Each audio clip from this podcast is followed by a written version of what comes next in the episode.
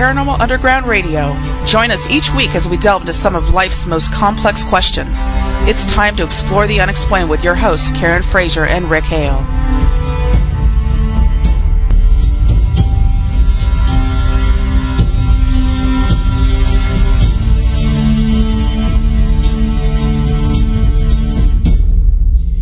Everybody, it's Thursday night and you're listening to Paranormal Underground Radio on the Hazy Radio Network. I feel I have to jump in and um, correct our our lead into the show tonight because your hosts are Karen Frazier and not Rick Hale because Rick is off tonight sitting in is Chucky G. Hello, hello, hello. For those of you who don't know who I mean, it's our frequent, it's our the man who pulls our butt out of the fire whenever one of us can't be on the air. It's Chuck Godsky, everybody from In the Dark Radio. Good evening, Karen. I thought you were going to say. I thought you were going to say it was our freaky friend or something like that. There, our freaky friend. Uh, Well, that's because you've been talking to me for the last half hour, and I seem to be in a little bit of a feisty mood this Oh evening. yes, I? you are. You are a I- feisty lady. I don't know what it is. I, I you know, I, I, I don't know what's going on. I had some Powerade. Maybe that's it. I powered up. it's the sugar. Maybe it is. Yeah, you're just on a rush right now. So, and I get rush. to, and I get to deal with you. I'm so lucky. Lucky you. Well, here's here's the great thing about when when Chuck is on the show. Mm. So our show, one person really prepares, and the other person is me. so I love, and Rick is the same as me. He actually doesn't prepare um, because we like to let the conversation flow. But Chuck prepares, and you know what? It's just easier when you're here because you've prepared. Well, thank you. I, I try to. I'm like a little Yes. schoolboy. Yes. So thank you. I'm happy you're here. I'm happy you're sitting in with me and, you know, good things. We're going to have a good show. We're going to be talking to, um, Keith and Carissa from Chill Seekers. And I'm looking forward to that very much. They have been aboard one of my kind of bucket list of paranormal places, which is the USS Hornet. I have had um, my share of investigating above or aboard Navy vehicles before decommissioned Navy vehicles, and um, it can be an interesting ride. so, Yeah. So- was, go ahead.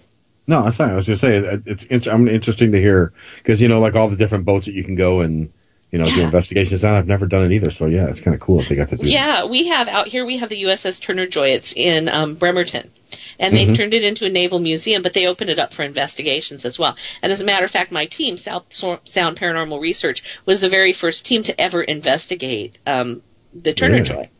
Do Yeah, they it charge? was, do they do they charge a lot of money though? I mean, to get on these things, or is it? they do. hmm Is it? Oh, okay. Right, Mhm. They do.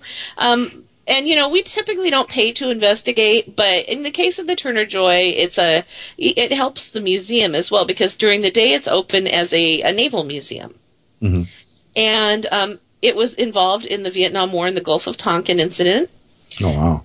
and um, had some some amazing things. And one of my most, uh, you know, I have so many, but one of my most intense paranormal experiences that I wrote about in one issue of the magazine, and I couldn't even tell you which one. Cheryl might be able to if she thought real hard about it, but um, w- occurred on that on that ship. It's a um, destroyer. Mhm. I don't remember. I'm sorry. What was it that happened? I mean, what what was your My experience. Yeah, yeah. What was the experience? Um, oh my gosh. Well, so I was, um, I was up by, uh, up front of the ship. Uh, you know, I guess it's fore and aft and all that. Pardon my lack of naval terminology. I'm just gonna say that right now. That's I'm, okay. Just say yeah. front and back is fine. That's good. Yeah, so up towards the captain's quarters in the front of the ship, and we were sitting actually, there's a little office off of the captain's quarters um, that's like the XO's office or something. And I was sitting in the XO's office, and I started hearing with Patty and Megan, who are two of my team members, and I started hearing noises down the hall. And um, one of the rules of paranormal investigation is you always go in a pair, right? Right. So I went alone. To Oh, that's good. That's Yeah, good. yeah. Follow the rules. I did. I, I got up and I went alone and I walked just down the hallway and around the corner to where these no- noises were coming from. And it was um, just a little room that looked like maybe um, uh, where a couple officers slept. It had a couple of racks in it and, um, you know, like a closet and things like that. So Mhm, really small berthing area, but just, just for two berthing areas, not like the 15 or something that they usually have. And so whatever was in there, whoever was in there followed me.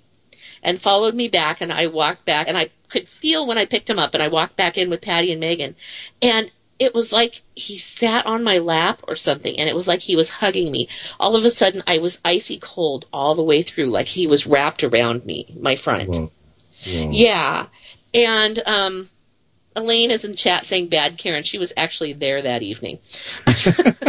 so, um, but and then he gave he gave a name, and um, you know, and it was the correct name. And he was like rocking and crying. And what I wanted to do was hold myself and rock and keen because remember I'm empathic, so I pick up whatever anybody's feeling, including dead people Yeah. and he was terrified and just really well as i was uh, so and it took me a long time to shake him and it was just this very uh, emotional experience and physically uh, he took me through everything he experienced physically.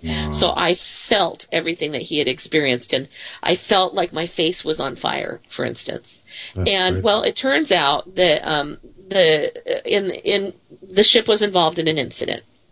And um, there were several people that were killed in this incident. They were shooting torpedoes, and they had been shooting torpedoes all day, engaged in battle, and um, one misfired.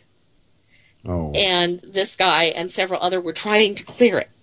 They were trying to clear because I guess when a torpedo misfires, that's a very dangerous situation. right. Exactly.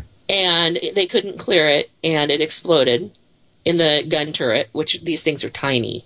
Mhm. And um, it killed three people, including this guy whose name we got. Wow. That's that's Yeah. crazy. Well, now uh, here's a question too. Since you're talking about that, you know, I know we always say uh, you're saying about going in Paris because it really is the way you're supposed to do it. Yeah. But do you think that do you think that if you went, with somebody else, that experience would have happened or transpired, or you think that maybe it was because you were alone? You know, because sometimes like we, we we do the same thing in pairs, but Yeah. once in a while you have to put someone off a little bit, as long as you're close, you know, so that Well, maybe they came, feel more. He came, yeah, he came with me back to a room with people. Oh, okay, okay, Yeah, he because I went back in and sat down with Elaine with him right there with me. I went back down and sat down with Elaine and um not Elaine, excuse me, with Patty and Megan. right. And so yeah, I don't know. So uh, Cheryl said it was the September 2013 issue. oh, okay, gotcha. Yeah. So it was um it was very intense and um somebody in chat wants to know what his name is and I don't want to tell you because um his family is still living.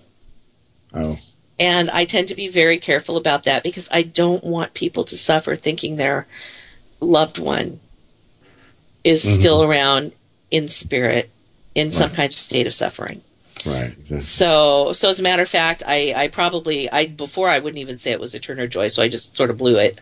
Um, cause apparently, you know, I'm in that mood tonight or something. I didn't mean to, but, but anyway, um, so yeah, it was a very intense, uh, very intense experience. I would recommend that people go aboard the Turner Joy because there are lots of things that happen on that ship. It's really amazing. And so I'm looking forward to talking, um, to Chill Seekers about the Hornet because Lloyd Auerbach talks about the Hornet a lot and just some of the amazing things Mm-hmm. that happen. Yeah. Yeah, it would be Hornet. interesting. I did, well, you know, I was doing a little history on the Hornet too, and you know, it was Mm-hmm. originally named uh, USS Kearsarge, I guess, it, it, before it was actually the USS Hornet, because I guess they named the USS they named it the USS Hornet in honor of the CV-8 USS Hornet, which was lost in October of 1942. So it was interesting to find out that then this ship was changed names and went to the USS Hornet CV-12. Which is how it's and it's been like that since the 1943, I think. So Oh, it's kind cool. of interesting to, do that. See, there I am, homework. There you homework. He does his research. So hey, before we before we go to break and come Yes. back with our guests, um, you and I have sort of a joint announcement, although it's a little more your announcement than mine. But yeah, it's true. Um, basically, uh, with the kindness of Paranormal Underground Radio, um, I'm going to be allowed to be a little bit longer on the air starting in May. I will be starting, I believe it's, uh, is it 7.30 Pacific? Seven thirty Pacific, ten thirty 10:30 Eastern. Eastern, Other right. times in the flyover states. Correct. Uh, so my show will be starting a little bit earlier, and uh, Paranormal Underground uh, Radio has given up a little of their time, so I could actually be on a little bit longer. So I want to say Yeah. thank you very much for doing that for me. You know, I appreciate it. Yeah, it seems very equitable that we each have an hour and a half show, doesn't it?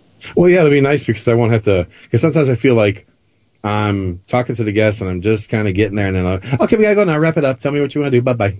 Yeah, it's a of- little kind of thing. rushed, and an hour and a half is more than enough time. Yeah, yeah, because I, I can mean, babble for like you know 10, 15 minutes and then just give it all to the guests. You know. So. Absolutely. So in May, um, we'll be ending a half hour earlier, and in the dark radio will be coming on a half an hour earlier. So that's really exciting. Yay! All right, So here's what we're going to do. We will go to break. When we come back, we're going to be talking to Chill Seekers and about all sorts of fun stuff. They've got a little web series that they do as well, and sounds like they get to investigate some pretty cool places. And Chuck is prepared, so it won't be as much of my, you know, unfocused rambling as usual. So, yay, Jack! Thank you. Yeah, so stick around. We'll be right back. It's Paranormal Underground Radio, Hazy Radio Network. Stick around. Hi, I'm Chuck G. Come join me on my new show called In the Dark Radio. From topics such as ghosts, cryptids, UFOs, and more, this is a show you don't want to miss. So stay tuned right here on the Hazy Network from 11 p.m. to 12 a.m. Eastern, right after Paranormal Underground. And let's keep the radio rolling.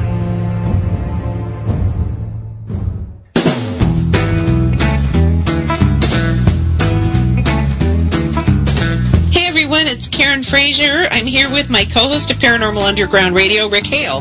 Hi, everyone. We invite you to join Paranormal Underground Radio on the Hazy Radio Network to explore the unexplained every Thursday night from 6 to 8 p.m. Pacific and other times in the flyover states.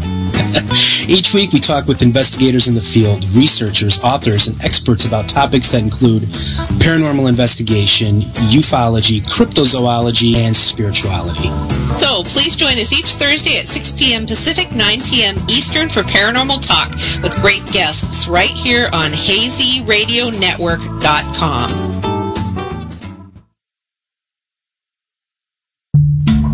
Hi, this is Cheryl Knight, editor for Paranormal Underground magazine. And I'm Chad Wilson, Paranormal Underground Magazine's publisher. Every month, Paranormal Underground Magazine explores the unexplained by examining topics that range from haunted sites to ufology to cryptozoology. We also spotlight investigators and researchers who continue to pave the way in a field that seeks to answer some of life's most complex questions. If you want to read about topics like psychic phenomena, demonology, conspiracy theories, crystals and herbology, and much, much more, visit paranormalunderground.net and start exploring the unexplained today. Visit us today at paranormalunderground.net and get a 12 month digital subscription for 15% off the cover price. Do you want to keep up with what's going on at Paranormal Underground? Then tweet us on Twitter at Paranormal UG. Or follow us on Facebook at Paranormal Underground. Meet us on MySpace, Paranormal Underground. There's no need to be in the dark about what's going on at Paranormal Underground. Join us on your favorite social networking site today.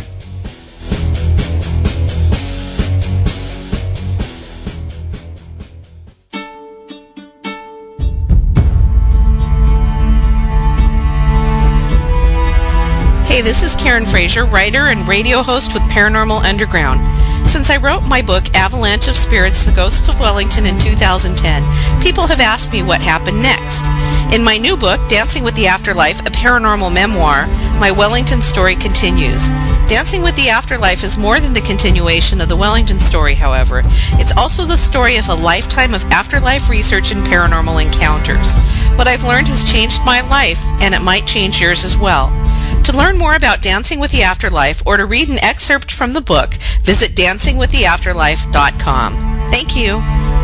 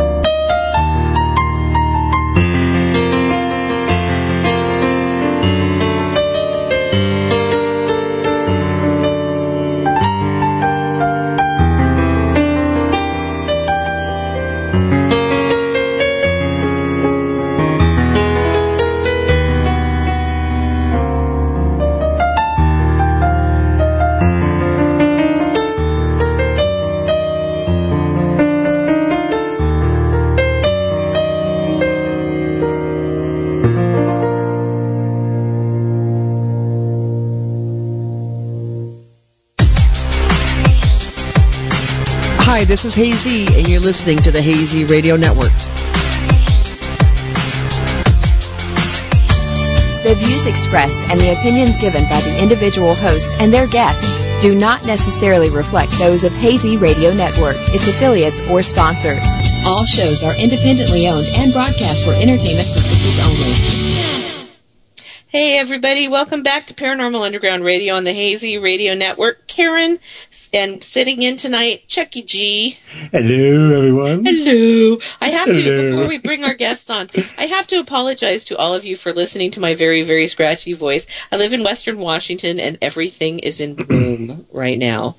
Everything is in bloom and so, um, yeah, allergies are running, running very rampant around the house. So if I sound even scratchier than usual or if my nose is whistling over the radio, I'm so very sorry.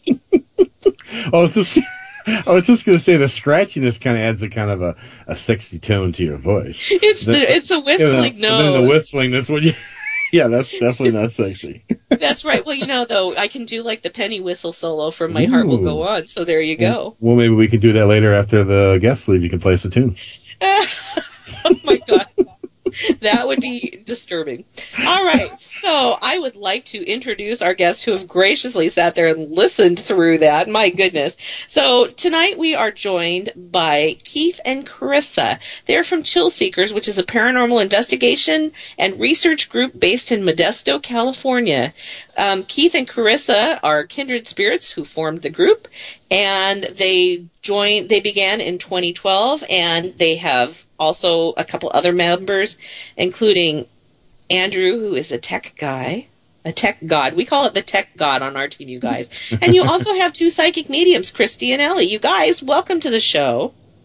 Thank you for having us. Thank you. Yeah, absolutely wonderful having you on. So, um, I'm always excited to hear teams that work with psychic mediums. So, tell me your approach then when you have the psychic mediums, but you also do the tech stuff. What's your approach to investigation? Well, it's really nice to have to validate each other. Sometimes our psychic mediums will validate what our equipment's getting, and sometimes our equipment will validate what psychic mediums are getting. And that is the ideal situation. Yeah, I absolutely agree. And so I, I don't know if you guys were listening to the top of the show, but I mentioned that you have investigated one of my bucket list places. So can we get right into the USS Hornet? Sure. So is it as awesome as I hear? It is. Yeah, it's really big ship. Yeah, what kind of what kind of ship is it? it is a carrier. Oh, it is big. So when you guys investigated it, um, and there's only five of you, how on earth did you manage to make that all work for you? Actually, there was only four of us at that time. Um, we were, you know, still getting our feet on the ground. Um, it worked really amazing. It was a huge ship, a small group, so everything was very controlled. Um, we did have to have a guide that, you know, led us through. Otherwise, we would have been lost in there for weeks. yeah, they're like small cities, aren't they? They are. Yeah. So tell me some of the things that you experienced aboard the Hornet because I've, I mean, Lloyd Auerbach flat out says it's one of the most haunted places he's ever been. So what is it about it that qualifies it as that? Well, when it comes to a wartime ship, which that is, um, there's so much emotion, so much fear, so much anxiety, um, anticipation, you know, so many emotions that go into that. Um, it is on water, so people say that that has something to do with it as well. Um, and it is known to have more suicides on that ship than any other vessel in the Navy. Really? Which which wartime? Um, that was in World War II. Okay. All right. Well, I know Chuck looked into the Hornet because he does his research and I never do. So yeah, I'm not Yeah, well- at it either, but I try to make sure I, I try to get the basics down. Well, that's good. I, I try to like when I actually when I investigate places because I'm a psychic medium as well. I don't want to know anything about it until I'm done with the investigation. But after then, I'm very curious to find out. Usually, Oh yeah, definitely. Yeah. Yeah, and I, and I was watching. You know, I was I got onto YouTube today, so I was watching some of your your videos or your investigations, which they're both basically. Um, and with as far as the USS Hornet, I did notice that w- what, what I found interesting was the Morse code uh, section of that video, where you were actually getting the tapping that was picked up, and then you put it to uh, words. You know, you were able to figure out how did you did you have to go to someone and ask them, or did you know Morse code? You know what I mean? Or did you have to go to someone and say, hey, look, this is this is the tapping stuff we're getting. Does this mean anything? I mean, how'd you go about figuring out what that possibly meant? Well, I'm prior service myself, so I uh, I recognize that it was something relevant there that that, that did sound like Morse code. Um, Uh-huh. I did have to call somebody who was in in the Navy um, Right. and ask. It showed it to them and asked them, and they freaked out over the telephone when they heard it. Wow, yeah, because I know one of the words was high, correct, and then the other one was um, IT. Was that correct? Yes. And then what did- yeah, what did IT stand for again? I forgot. I, I was going to write that down, but It stands for information technician. okay, cool. Oh, so they were telling you what they did. Yes, they were letting us know that they were there. Mm-hmm. So is an IT someone who would have been doing the Morse code in the military at that time then? not necessarily at that time. Um, but the thing is, is there are there are deaths reported on the ship very within the last five years, even. So, um, you know, not necessarily able to put a time frame on you know where that communication came from, um, but Sure. it's definitely something relevant for us. Is the Hornet still an active Navy ship? No, it is not. Okay. It's mothballed. Yes. Okay. Um, but you know, there is a lot of uh, staff, volunteers, things like that on the ship. Um, there are people that go in and out a lot. Um, so, uh, out of respect for the people, we don't want to go too much into detail, but there are recent deaths on the ship. No, I appreciate that 100%. Um, so, yeah, cool. So, you guys actually do, um, people can see the investigative work that you do because you do a little bit of a web series, right? Yes. So, tell us about that. Okay, so uh, Chill Seekers is the is our group name, but it's also our web series. Um, we've been doing it for a while, uh, since 2012, since we, we, we kind of started off as a, as an anniversary getaway and we videotaped it. And that's why episode one is kind of like a vacation video of sorts. Um, and we started getting really into it. We found out, you know, we were good at it and we just kept going. So we've been releasing episodes uh, about once a month. Um, and it's taken us pretty far. I'll let Keith kind of take over a little bit and explain to you like where our outlets are at this point. Okay. Yeah, um, our videos are available on our website, chillseekers.com. Uh, like you said, we're on YouTube. And um, recently we're on uh, Roku, which is uh, Get Scared TV. They uh, picked us up on their Roku devices. So, Cool. Well, congratulations. That sounds like something that's a lot of fun to do. So, what, um, along with the Hornet, what other investigations can people see on your series? Oh gosh, um, we've been doing it for a while. Um, we have some, you know, smaller businesses, some homes, which I feel can be very, very active. Sometimes more so than the paranormal tourist attractions. I agree. Yeah. uh, so some of our uh, most compelling evidence is in the smaller ones like that. Uh, we've done some big ones. Angel City Brewery in LA was uh, beautiful, beautiful investigation. Uh, the energy there was positive from the people who are there that are alive, and it was a beautiful energy from those who have passed away as well. Now you did the Mare Island, right? The old Navy ammunitions base, which is what is it short? Is it Shoreline Heritage Preserve now? Is that what it's called? The, yes, the preserve, um, the, the part of the island that's preserved is the Shoreline Heritage Preserve, and that that is one of my favorite investigations. Yeah, because I saw you guys did the buildings, and then there's also a cemetery there, which was interesting. I have I have one question. When you went into the one to build one of the buildings, did you actually say that it, there was a bunch of hoarders stuff in there? Because you guys were like, you guys were like walking on top of stuff and stuff like that. Is that correct? Yes, the first time we went, um, the magazine that we were investigating uh, had fallen victim to a hoarder, and there was so much stuff in there that a year later, when we they had cleaned it for a whole year, and there Mhm. was still uh, there was still things in there a year later when we returned. Right, because there was like um, if I if I remember correctly, there was an explosion in 1917, correct? That Yes. killed uh, some people. like a Um, munitions explosion or something? Yes. Yeah. And were you able to, uh, you know, because I know you guys did, you know, your EVP sessions and stuff. Were you able to connect with anybody that might have been connected to that died in that explosion? I mean, I was watching some of it, but I, I didn't catch it all. So Yes, it, when we're in the cemetery, um, is that the 1971 in the cemetery? In the, I know there was, sorry, I, I kind of, there was so many explosions on that island that, Mm-hmm. um, I get my dates kind of mixed up sometimes. Um, but when we were in the cemetery, the USS Boston, uh, had a memorial there for an explosion that happened. Yes. Uh, and the cause of the explosion is, um, was a mystery.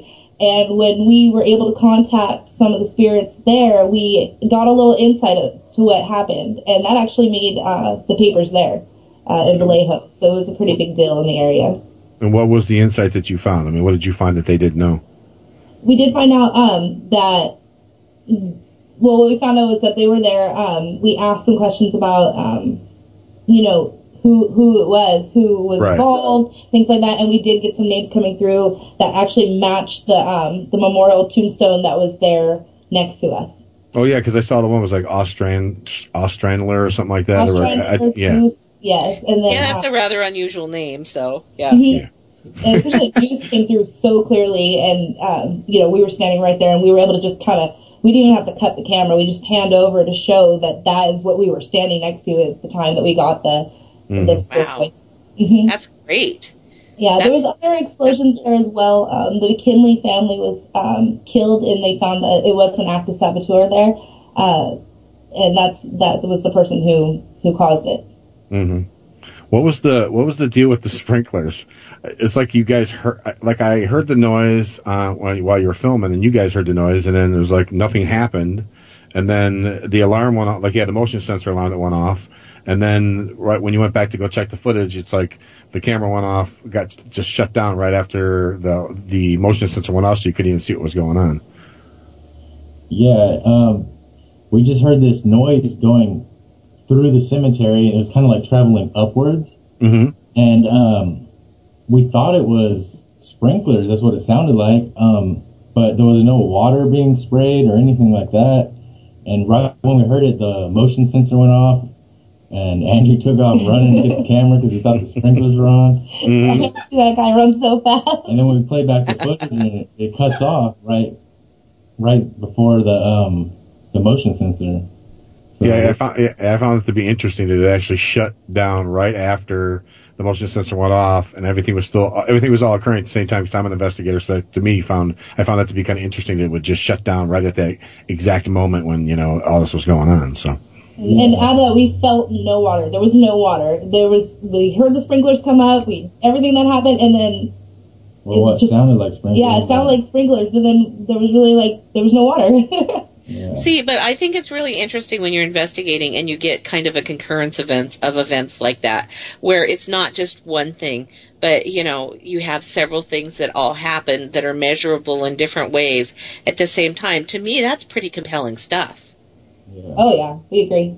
Yeah. yeah, So I want to ask you a little bit um, about something that you said, and because I agree with you that you said that you sometimes find private homes and private businesses are um, more active than some of these famous haunts, and I absolutely agree with you. And I have a theory why, but I'd like to know why you think that is. Okay, actually, I was just talking about this the other day. Um, I feel that you know when people go in and they're performing their investigations and everything, we all do it a different way, but it almost leaves like a scar on the location. I feel like it it, it, it works the spirits. You know, you're you're using their energy to communicate, and I feel like when it's when it's fresh and you get in there and there hasn't been anybody in there before. You know, there's just all this pent up energy just waiting for you, and then you go in there and you break that seal, and it's gonna come flooding at you. Oh, that's an interesting theory. I, um, you know, I do know I've investigated places um, where, like, we've had maybe group tours going through or things where after maybe four or five groups go through, it shuts down. Mm-hmm. Yeah, that's what my Mare Island That's exactly what happened at Mare Island. The return, there was a there was a tour beforehand, and uh, we feel that that's why we didn't get as much evidence in the return as we did the initial episode. Yeah, and so I, I actually agree. That's an interesting theory. I actually think that, like, with private homes and things, the other thing is that you've got um, family dynamic energy, and that's something that can be fed on. You know so you have you know people who love each other and people who fight and and i mean just all of this stuff. And you know families have such energy to them you know as long as everybody's not like packed away in their separate rooms with their blackberries or not blackberries now their their iphones and their video games and all of that. I just totally aged with their blackberries Yes, you just dated with their it there, palm yeah. pilots Also, with the house calls, it seems like um, you're kind of more likely to get something dark and negative because a lot of times these people are reaching out for help because they're experiencing like attacks or malevolent, you know, energies. That's what we've come across. Oh yeah. that, that they're they're finding energies that are frightening to them Yeah, Mhm. that's why they're reaching out to us, like for help, basically. Right. So when you go into a home where they feel like they've got these darker, malevolent types of energies, how do you guys help? What is it? What is it you that you do in that context?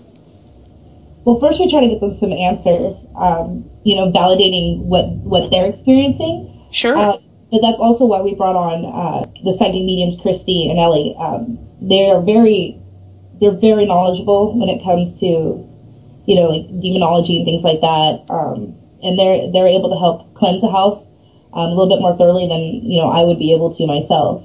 So um, we try to do that for the client as well. But each situation is is different. Some people don't want to cleanse their home. Some people just kind of want answers. So we do a thorough consultation with the client first and try to uh, to see what fits best for them. Cool. Now you guys have been doing this since 2012, so just a couple of years. hmm So, um, what drew you to it? Think we've always been interested in it. Um, what would you say? I, I I agree. We've always been interested in it. Um, right before we got started doing it, um, you know, we had some pretty profound experiences in our home, and uh, got us talking, and we, you know, just kind of, I don't know, I guess we just kind of decided to do it uh, as, like I said, like as an anniversary getaway, and then uh, it has evolved into what it is today. It, it is evolved pretty quickly, actually. Wow. So it really has evolved quickly. And so you guys uh, originally did you you went like to a haunted location for your anniversary? We did. We went to it's episode one. Uh, the Jamestown. It's, it's in Jamestown, National the National Hotel. Wow. Yeah, I remember seeing that one. Was that when you were sitting in the tub? Yes. I remember that one. yeah, that's the one I was sitting. I was so. Uh, that was my very first. Uh, I didn't want to say that was one of my very first EVP sessions that I had ever done. Um, as you can tell, my confidence was a little bit lower. My, you know, I didn't speak as loudly, and I was really nervous at that time. And I just felt like, uh, I'll give him a tub. It'll be one, it would make a cool shot, but two, it would make me very vulnerable, which I thought would open me up to, you know, some type of communication, and it did. Yeah, Sure. well, I know. I, I'm sorry. Go ahead, Karen. Go ahead. I was just going to say, you know, those first few EVP sessions, you know, you do feel like a moron. You feel like an idiot. You're sitting there, you're just talking to nothing as far as you know. So, so I get it. It's hard to, it, it takes a while and, you know, until you're just willing to be standing in a crowd of people even and going, is there anybody here? Yeah, and what's embarrassing though is my first EVP sessions are uh, broadcast on YouTube. well, sure, but you know, everybody has to start somewhere. Exactly, but that's what's cool is we try to keep everything available to the viewer. They can grow with us. They see how how we've grown and what we're doing and how we do it, and that that level of transparency I think is uh, important to our credibility. So how have you grown? Sorry, Chuck. That's okay. Oh well, um, you know, this has become quite a passion of ours. We're always researching um, new techniques. We're researching, you know, um, different theories. Uh, we've grown to understand the concepts and theories behind, you know, par- paranormal investigation, the equipment, um, and we've even grown it. Uh, grown in numbers when it comes to viewers. You know, our media presence has been international. Um, I mean, we have we've been covered all the way to Indonesia with the USS Hornet episode, so that was pretty exciting too. Well, I noticed that by watching, I have to say, by watching your videos, uh, you're very passionate about what you're doing. Like uh, that's one of the things I found as you guys progress. Uh, Carissa, uh, Keith, all you guys really, um, as you get farther into your investigations, like in episode 11, whatever, you seem to be very passionate. You seem to take a lot of time to write down, uh, the, try to find the history of the location and the information needed to do it correctly, which I find, uh, qu- quite awesome because, you know, a lot of people just kind of go in for the thrill, um, where you're, you're not really just going in for that. You're going in to, to get the answers, to get the experience, of course, but also to get the answers and to actually find out what's going on. When you guys go into these places, on that note, do you also look for alternatives? You know, do you always look for just automatically paranormal, or do you do like most of us, where we look for alternative methods or, or alternative reasons why th- certain things are happening? I mean, do you take that approach too? Oh yeah, absolutely. Um, as you as you've probably seen, our episodes range between like uh, 10, 20 minutes long. So we're there for about you know 12 hours sometimes, and we're going to condense that all into like the most exciting 15 minutes of it. So we do try to um, we do try to find a, a natural explanation as well, um, but that's not always you know it's kind of boring sometimes. Yeah, that's not the exciting part, is it? exactly. yeah. Well, you know, but it's the thing is, is that I find really the boring parts are much more um, prevalent than the really exciting parts. But boy, those exciting parts hook you, don't they? Oh yeah, that's why like when we if we are able to you know show an explanation and everything, I will usually just omit that evidence and um, you know show show the evidence that we couldn't explain or leave it up to the viewer and explain to them you know what we did exactly get. Fair enough. Um, so let's talk about equipment. What, uh, because you have an equipment person on your team. I am most definitely not my team's equipment person. I'm lucky when they let me touch it. um, but I do like equipment. I think it's pretty cool. But you can also, you know, blow your entire paycheck on equipment. So what are you guys using? Um, wow, we have a lot of equipment. Um, uh, everything from, you know, spirit boxes. We have, um, the Ovilus 3 device. Um, like Oh, how many cameras? a ton of infrared cameras, full spectrum camera. We got DVR. Um, the wireless mic system. We we try to experiment with different things as well. yeah. Um, what? Game cameras.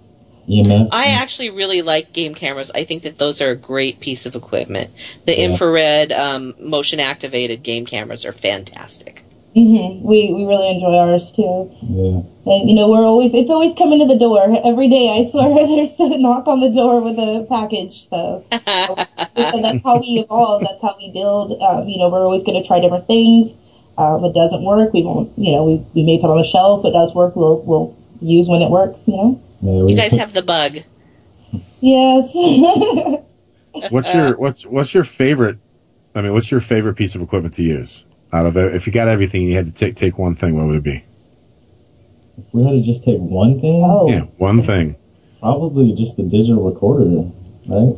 Awesome That's- answer. Keith, Keith likes a digital recorder. Um, you know, And then spirit box. Yeah, Probably digital really recorder like and the spirit box are very important, but then I think it's so important to document what you have, and that's why we bring a cam. We always have a camera on us.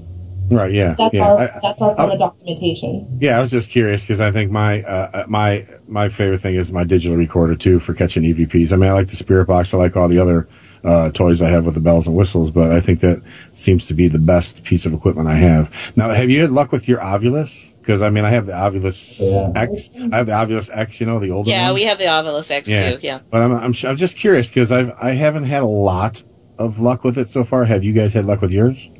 It's um, it seems to be pretty hit and miss. Um, Mm-hmm. I agree. we do have uh, we actually put out a vlog video um where we're we're in Murphy's uh California at the Buena Vista Cemetery. Okay. It was our first time testing out the Ovilus 3, and it worked really well, actually. We were really surprised. Um, yeah, what would you Yeah, I, I like it for the fact that it's it's almost it, it, it feeds you hints, you know, and you have to follow those hints and use your Right. other equipment as well to validate them um, and to you know Mhm, I agree. Oops, sorry, Whoa, dogs. Whoa. Sorry, uh, apparently my husband's home and, you know, the dog's. no. Yeah, no, no, I agree with you on the Ovilus. I think it's kind of a you got to piece it together with all the other stuff you're finding because sometimes you get like uh, aimless stuff that really doesn't have anything to do with it, or some that maybe might seem aimless, and then all of a sudden it does become part of it. So I was just curious of what if you what you yeah, think. it's it's a supporting device. We use it for Mhm. kind of the same thing, you know, where it'll give us maybe a word several times, and Mhm. and it helps us to understand maybe what the spirits are asking for from us. Yeah. It, it led us Yeah. around the cemetery and actually brought us to um, the headstone of Carol, and it actually said the name Carol. It was it was pretty cool, and it actually gave us a name from our previous investigation. Wow. It was very interesting. It's, it's great when it validates, isn't it? Oh, and then sometimes it just babbles. Ugh. Yeah, it does. It says like street and light. I'm like, what does that got to do with anything? You know? So- Africa. yeah, yeah, exactly. Right. Yeah, Tuesday. yeah, you know. oh Um, my gosh! And and here's here's my biggest complaint about the Ovilus. It can't pronounce anything, man. no. Oh, Its if, have, pronunciation is terrible. if you have, if you don't have the device that tells you the word, which I didn't have at first, I'm like, Oh. what is that thing saying? you, you need the readout screen. Yes, which they yeah. do. And that's why when we use the Ovilus, we always uh, subtitle it for the viewer Yeah. because there's no way that they're going to understand it. Right, I know. Um, I actually like the Ghost Box a lot. My favorite piece of equipment is, of course, myself, um, because I, you know, because I can pick up what I need to, and then somebody else can validate it on on equipment. But um, I also really like Ghost Boxes, um, and some work better than others. But I enjoy those. I find them. Um, I've had just some really good luck with ghost box- boxes where you get like a voice underneath that's consistent all the way through that comes just low under the static. So it's not like the ah, ah, you know the radio voices that come over the top but where it's the same voice all the way through. And in a couple of those it's been really really interesting. So i think if the spirits can figure out how to use those things ghost boxes are awesome. But i think they're also really hard for them to figure out how to use Oh yeah, there's I, I love this SB7 spirit box. It's entertaining. Yeah, yeah, that's my. I, I love that thing. Though a lot of one of the guys in my group just hates it. He's just, it's too loud. I'm like, yeah, but you got, you have to be able to hear what they're saying. You know what I mean? He just, he just gets annoyed because he thinks it's too loud. But I like it. So Well, you do get a little bit of fatigue. I, I do notice that I can only do a spirit box for about 10, 15 minutes before Mhm. my ears just get tired of listening to it. Yeah, and I have to move on to something else. yeah. Now there's a there's a question that- that's been posed that says, can each of you guys separately describe the most impactful paranormal experience that you have had? Ooh, Mm-hmm. that one's a that's a hard one. Um, That's right. This is testing night, so we're putting you on the spot. beside what has followed us home, um, I think that one of the most uh, interesting things that we've, or most impactful things that I've experienced was uh, when we first brought on our psychic mediums. We actually had a spirit box, psychic, and investigator relay where she was communicating and hearing him Mm-hmm. telling me what he was trying to say, telling me, you know, ask him this. So I would ask um, the spirit that, and his answer would actually come through the spirit box. Really? For us to all three, yeah, we actually have it on video on episode nine, the Tropicana nightclub. Okay, I'm Uh, writing it down. that one was that one was probably uh, I was I was blown away by that. And how about you, Keith? Uh, yeah, for me, it was probably uh, we were we were investigating a a home here in Modesto, and I was walking out of the bedroom, and down the hallway, I could see this black figure walking away from me, and at the time, I thought it was the homeowner, but they like it kind of just disappeared, so I thought that was weird, and I called down, and they had been sitting down there the whole time, and like my whole team's in the room behind me, like. So it just freaked me out a little bit. Well, when you see that full bodied apparition for the first time, there, and, and actually every time I've seen one, it doesn't feel like seeing a living person. There's something that happens to me um, physiologically, like this chill goes through my body Yeah. when I Yeah. that, that I doesn't happen. Like you know, if you're standing down the hall from me and I see you, I don't get that chill. Did you have that experience? Yeah, it was uh, like for the split second, I thought it was um, the homeowner, but then I just it just hit me like that wasn't the homeowner, and I got the chills, and I called down to them, and they were like, "Hey, we've been down here the whole time," and just that was probably the f- most profound thing that's happened to me. It's that's a cool thing. The full bodied apparitions are just ridiculously cool and yet a little freaky at the same time, aren't they? Yeah. Unfortunately, we missed the we missed the apparition, but we did get Keith's reaction. And what you were saying about it's so unsettling, you can see that in his face that he's completely just Mm-hmm. thrown off his guard, and um, he's describing what he saw. It's an episode uh, the Green Residence episode. Five. I think it's five. Um, Green residence, okay. yeah, we, Write we, that down too, yeah. yeah, we document everything as much as we can, you Yeah, know. So what- it's uh, we try to, like I said, have that level of transparency where everybody can experience it with us. Yeah. Yeah. What, what was really bad about that is we had a static cam set up in that hallway, and probably 20 minutes before that, we ended up moving it into one of the bedrooms. And so, Oh. like, first I was like, we got it on camera. And then I was like, oh no, we moved it. Oh, that's heartbreaking. Uh, I was like, yeah. Yeah, I think But- they plan that. I think they plan that sometimes. You know. Yeah. Well, yeah. but there is, I mean, because I've talked to many people right after they've seen an apparition, and you're absolutely right. There is a reaction. There's something in their face and their voice. They look like they've just seen a ghost. I mean, there's a reason that there's that expression because it is the reaction is is Yeah. very different than you know. Yo, I just saw you walking down the hall. It's you saw something. So, um, I have some questions for you from chat. So, Elaine would like to know when you investigated the Hornet, what equipment did you use? Oh, um, at that time we used a spirit box, a digital recorder, um, a few IR cams. Uh, what else did we have with us?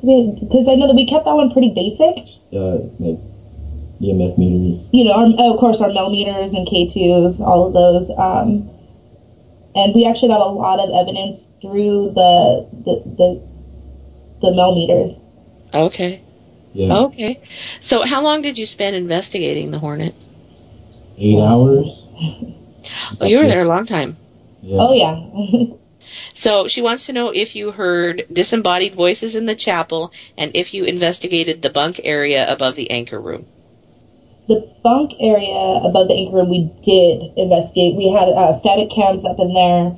Um, I'm trying to think if we had any evidence in that. Because I know we the where we got the Morse code was in a bunk area, but not in that particular one.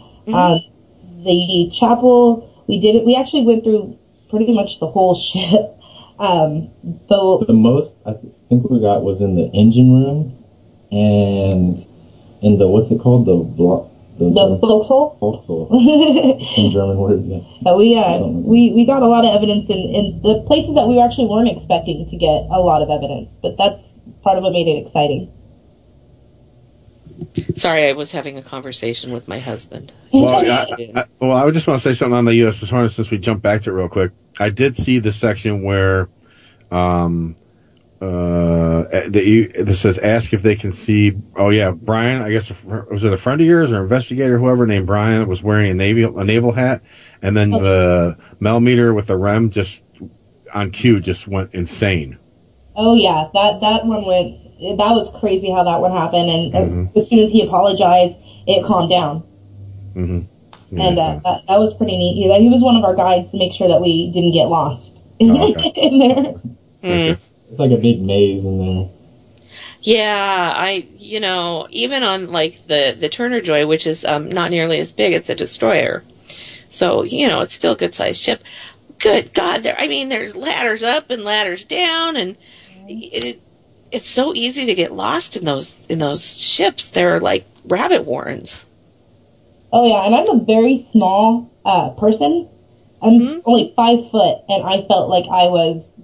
I felt claustrophobic in there. It's very tight quarters. Yeah, they are very claustrophobic. I've actually been aboard like Trident submarines before, and those things you talk, you want to talk I don't know claustrophobia. if I can do that. It's crazy. Well, well, I haven't like been like out to sea aboard. I mean, I've just gone Oh. when they've been in in in do- uh, the dock, and I I don't know how they do that. Where 180 people go down in those things for like 90 days at a time. Oh, I'd freak out. I'd freak out if I did that. I'd freak out. My my husband, who's a former submarine sailor, is standing there staring at me. I've probably just traumatized him. he says those That, he says tridents are luxury submarines compared to others. So. oh, they sleep with they like sleep with their heads. The racks are like with missile tubes running behind them. They're just they're something else, man. Oh yeah, you get to know your uh, your bunkmates very well, I'm sure. oh god, I think that they even sometimes do hot racking in the um in the tridents where you know one guy sleeps in the day and one guy sleeps in the night in the same rack. Oh yeah. Yeah. So anyway, so let's do this. Um, it's just about the top of the hour. We're going to take a break. Can you guys stick around for another half hour or so? Sure. Cool. So let's do this. We're talking, you guys, we are talking to chill seekers. We're talking about their adventures in chill seeking down in California. And um, stick around. We will be right back. We're going to pay a few bills, I guess. Paranormal Underground Radio on the Hazy Radio Network.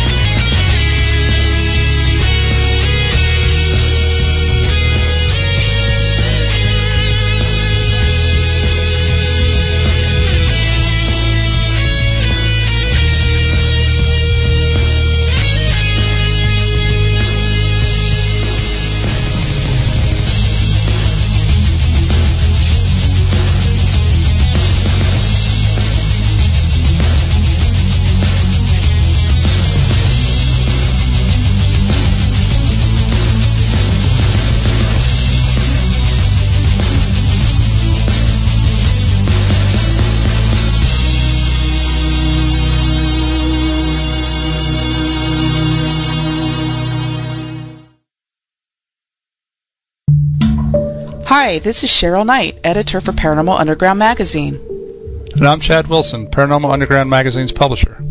Every month, Paranormal Underground magazine explores the unexplained by examining topics that range from haunted sites to ufology to cryptozoology. We also spotlight investigators and researchers who continue to pave the way in a field that seeks to answer some of life's most complex questions. If you want to read about topics like psychic phenomena, demonology, conspiracy theories, crystals and herbology, and much, much more, visit paranormalunderground.net and start exploring the unexplained today. Visit us today at paranormalunderground.net and get a 12 month digital subscription for 15% off the cover price. Do you want to keep up with what's going on at Paranormal Underground? Then tweet us on Twitter at ParanormalUG. Or follow us on Facebook at Paranormal Underground. Meet us on MySpace, Paranormal Underground. There's no need to be in the dark about what's going on at Paranormal Underground. Join us on your favorite social networking site today.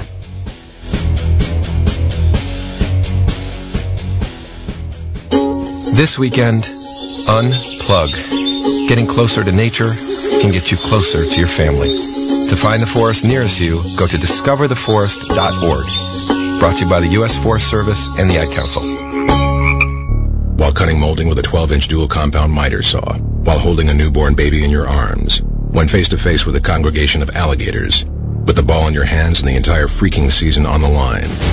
There are a million places you'd never consider texting. Getting chewed out by so why would you do it while driving? on what to NASCAR driver Kasey Kahne here, In the middle of asking you to please stop the text, and together we can stop the wrecks. Brought to you by the Ad Council and the National Highway Traffic Safety Administration. Get the message at stoptextsstopwrecks.org. Hi, this is Hazy, and you're listening to the Hazy Radio Network.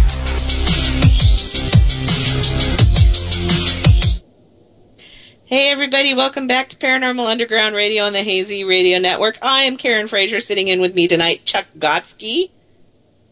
That's where you say holla. Holla! Holla! Holla, sister! We're so we are so urban and hip, Chuck. Yes, we are, sister. That's right, young, urban, and hip. That's Karen and Chuck. That's Boom. right, man. So, um, uh, you know, I was thinking about that. Don't text and drive, and that's a great, great public service message. But I would also like to add, don't drink and text. Have you ever gotten a drunken text from somebody? Oh yes, my I god. have. Oh my god, that makes Oh sense. Lord, just yeah, you know, if you've got the phone and you've had a little to drink, just put the phone down, folks. I've don't drive your people- car. Don't text. I've texted people when I'm not drunk to the wrong person. Ever done that where you send a message and you send it to someone Oh, else and you're like, like all the time. oh my lord. I suck at texting. Okay, for, so first of all, realize I'm nearly 50 years old, so that's part of it. You know, I am not young, urban, and hip after all. So texting was not something that was part of my life growing up, even a little. And um, as a matter of fact, to me, texting is like newfangled technology where, you know, my kids are practically born with a phone in their hand texting. Mm-hmm. And so they text everything, and everybody I know texts, and I hate texting because I'm really bad at it. I text the wrong stuff to people. I, you know, I've never gotten myself in trouble with it, but I do it all the time. Oh my God. And Yeah. my kids just laugh. I know. I sent one once. I said, "Honey, are you okay?" And I said to my buddy Sean. It's supposed to be Did, my wife. did he say, yes, darling, I'm yeah, he fine? goes, "Yes, sweetie, I'm fine." I'm like, "Oh my god, what did I just send it to?" I know. Okay, Yeah. so also, um, Cheryl, you you might have noticed that we played two songs. Um, apparently, Cheryl is also nearly fifty years old. I'll be 45, Karen.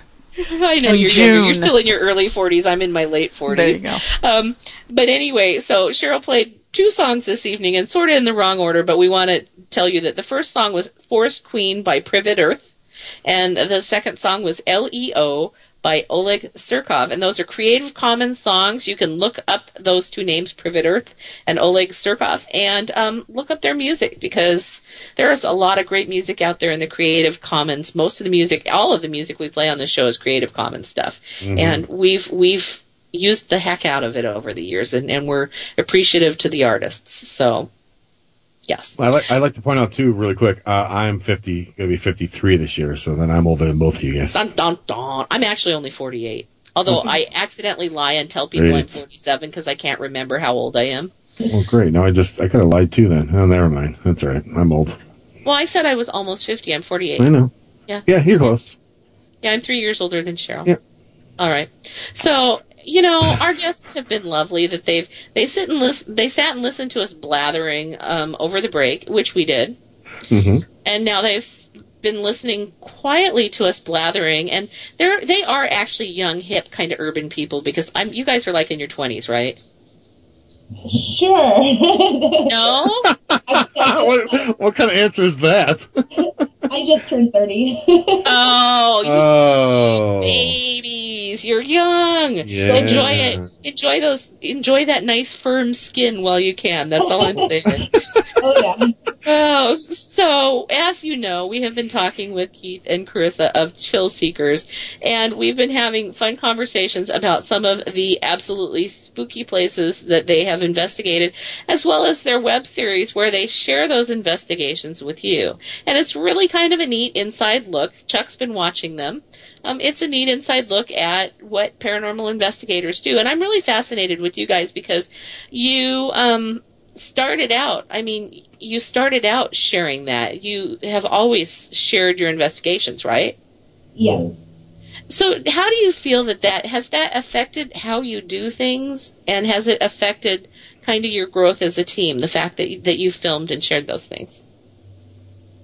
That's a good question. I, I'd like to think that we would progress. Um, uh, you know what? I'm going to take that back. What it does for us is it, it really motivates us to make sure that we're getting great locations, that we're, you know, making sure that we get evidence correctly for the viewer, um, and presenting it in a way that it's, it's entertaining. Uh, as a matter of fact, like everything that you hear, uh, in the episode is, it's hand scored by Keith himself.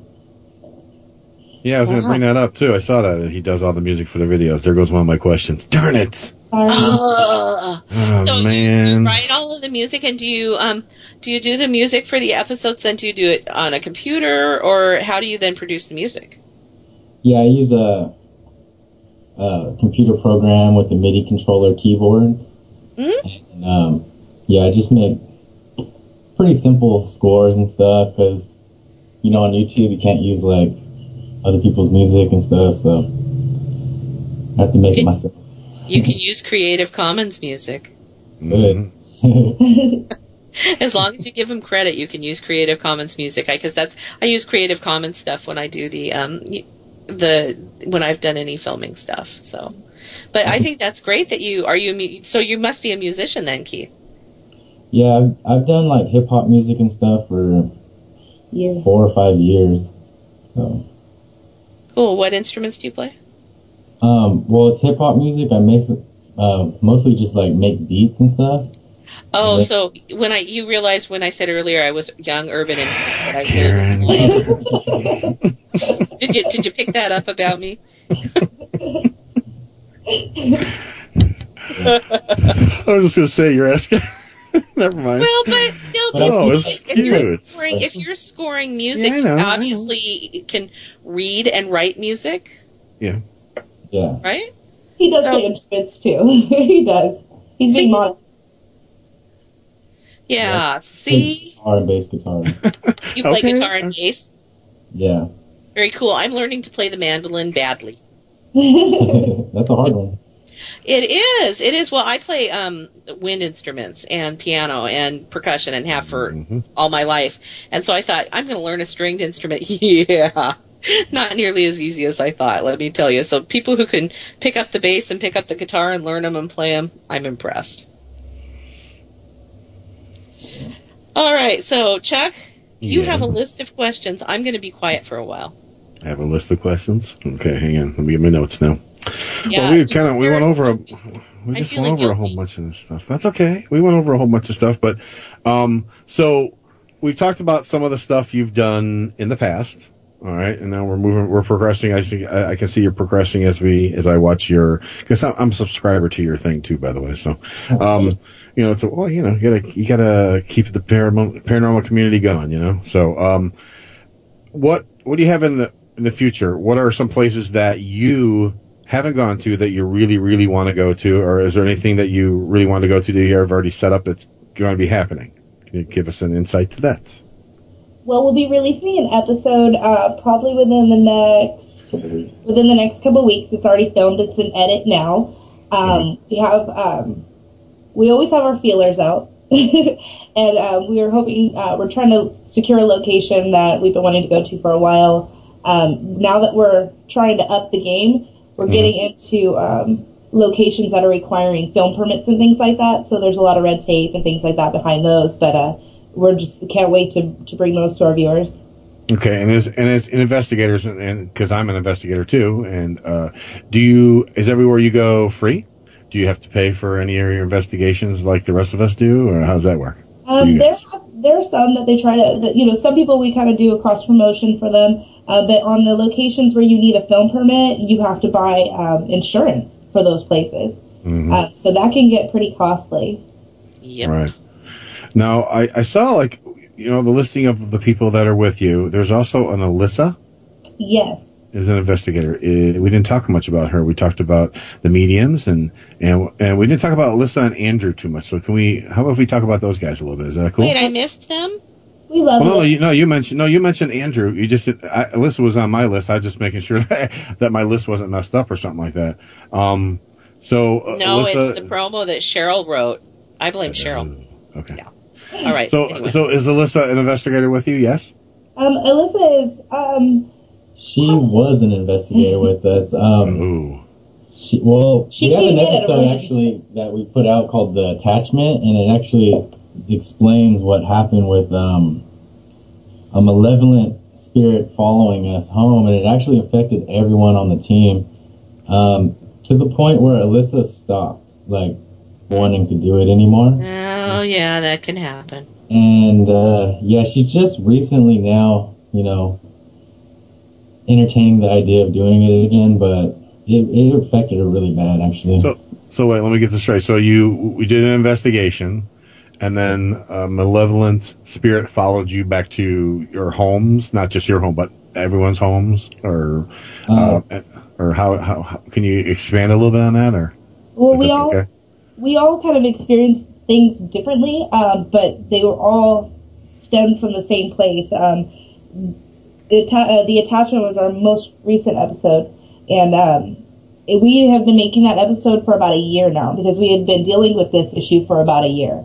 Uh, it started off when we went to the Green Residence, and it has followed us through different investigations. It has followed us home. It has affected us all differently, um, but Okay. pretty severely at, at the same time. Um, you know, things that I I'm pretty sure it came from the Green Residence because the apparition that I saw at the Green Residence is the Mhm. apparition that I was seeing in my home. Um, you know, every was- person. I'm sorry.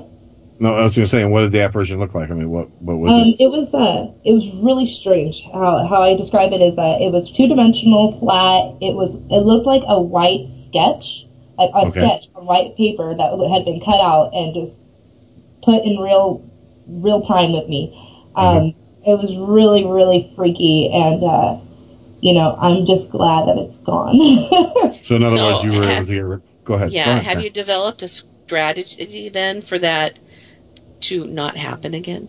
Um, that is around the time that we uh, recruited our psychic mediums on, and they have been really great about helping us out. Um, you know, there's a spiritual church that we go to um, that we know we can uh, go to for advice and, and help with these issues as well. Um, so we, we have kind of built a routine that we practice before and after investigations. Uh, we did have to learn the hard way of how important those uh, strategies are. but um, Sure. you know, and, and well, like it's a process. Sometimes you don't realize that until you have the experience, and then all of a sudden it's like, oh yeah, I should have done that. Oh yeah, and that's part of the experience of investigators. You know, we, we Sure. learn, and as Yeah. we were saying that we have been on, you know, we've been making these episodes since the very beginning, so everybody's experiencing it with us, and you know, we're going to be honest and tell you, yeah, we, you know, we have this attachment, and this is what happened, and you know, we share that with our viewers. Yeah, I think that's good. So I also notice I, I am on your website, very nice website. Um, you have a soap. Yes, I forgot about that. So A let's what? talk about that because this is a really interesting concept to me. Um, because we do, you know, um, some spiritual cleansing as well. Although typically I do it in a little different way because I'm not a potions kind of person. Mhm. Um, so, but we do use things like crystals and things as well. So tell me about your your soap. Um, you know, I actually work in the beauty industry as well. um, where I'm pretty familiar with uh, aromatherapy. Uh, it's been, you know, aromatherapy goes back at nearly 6,000 years uh, with the Egyptians, the ancient Greeks, Romans, even the Chinese uh, use aromatherapy. There are different yeah. There are different ways to you know get different effects with the human body using aromatherapy, and so we are utilizing that concept to help cleanse uh, your and you know release that negative energy in the same way that you would release tension. Um, and it's not a cure all. You know, it's it's it's an aid. So, is it something that you? Um, so, so tell me how it's how you use it. Um, we use it before and after investigations. Um, you know, we use it as part of our our routine, part of our ritual before we go in and come out. Um, you know, we we pray, we do that. Um, we practice, you know, centering and grounding and all of that as well. Um, so, like I said, it's an aid and it's it's part of our routine, and it smells amazing. Yeah, I appreciate when I said, "Tell me how you use soap." You didn't say, "Well, you wash your hands with it." So I realized as I was asking that I that was kind of a dumb sounding question. So I, I understood your question, yeah. And you know, when when you're showering with it, it, you are being surrounded by by the aromatics, and that's you know part of the process uh, in using it as well. So And you mix that up yourself at home, or I we make it at home. okay, and that's available on your website, which is chillseekers.com. Yeah. Under soap. yeah, it's actually going to be available um, coming up. I'll let Keith explain uh, kind of how it's going to be available in other places as well. Um, well, it possibly might be available um, at the Phenomenology event in Gettysburg. Okay. Um, yeah.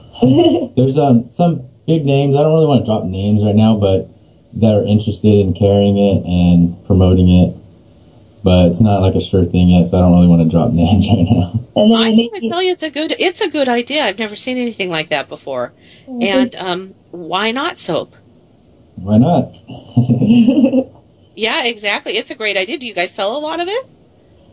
Um, so far we sold about 50 bars. Yes. Wow. How long have you been selling it?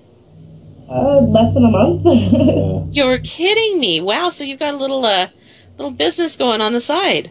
Oh yeah, if we weren't busy enough, we we created more work. Well, I always am. I, I have to. I like I say, kudos to you guys because, and I'm terribly sincere about this. When somebody finds that little spot and comes up with that brilliant idea, I just always think, "Dang, I wish I had a thought of that." so it's it's a it's a good idea. And do you so you use the aromatherapy oils? Is that what you use then? yes, I, the uh. I use therapeutic grade essential oils. Okay. Uh, when it when we use it to um to to create their their aromatics for the soap. Um, so you're getting really good quality products. We did our research on which um, which oils to use for which purposes, and we tried to uh, explain a little bit of that too on the website. And it comes with a little pamphlet with the uh, with the actual bar of soap itself. And have you noticed it making a difference in your experience? Yes, it does. It- you know, I, I I firmly believe in it. I stand by it. Um, you know, and I approach it with a positive attitude, and that's part of the the why it works. You know what you need to do next? Is you need to uh, here. I'm going to give you my brilliant idea because this is why I never think of it because I always tell it to everybody. You should do this. Um, is like a soap that um, enhances psychic abilities for people. Actually, that is in the works. We've been talking about. We're kind of seeing how this works out, and then we have um, we have different. We're gonna create a line. We're gonna have a whole line of soap. See, there you go. Ghost Hunter soap, psychic soap. Poltergeist be gone. oh my gosh! We a commercial for it. I know, right? And then and then what you need is then the next line you can come out with is like protective deodorants.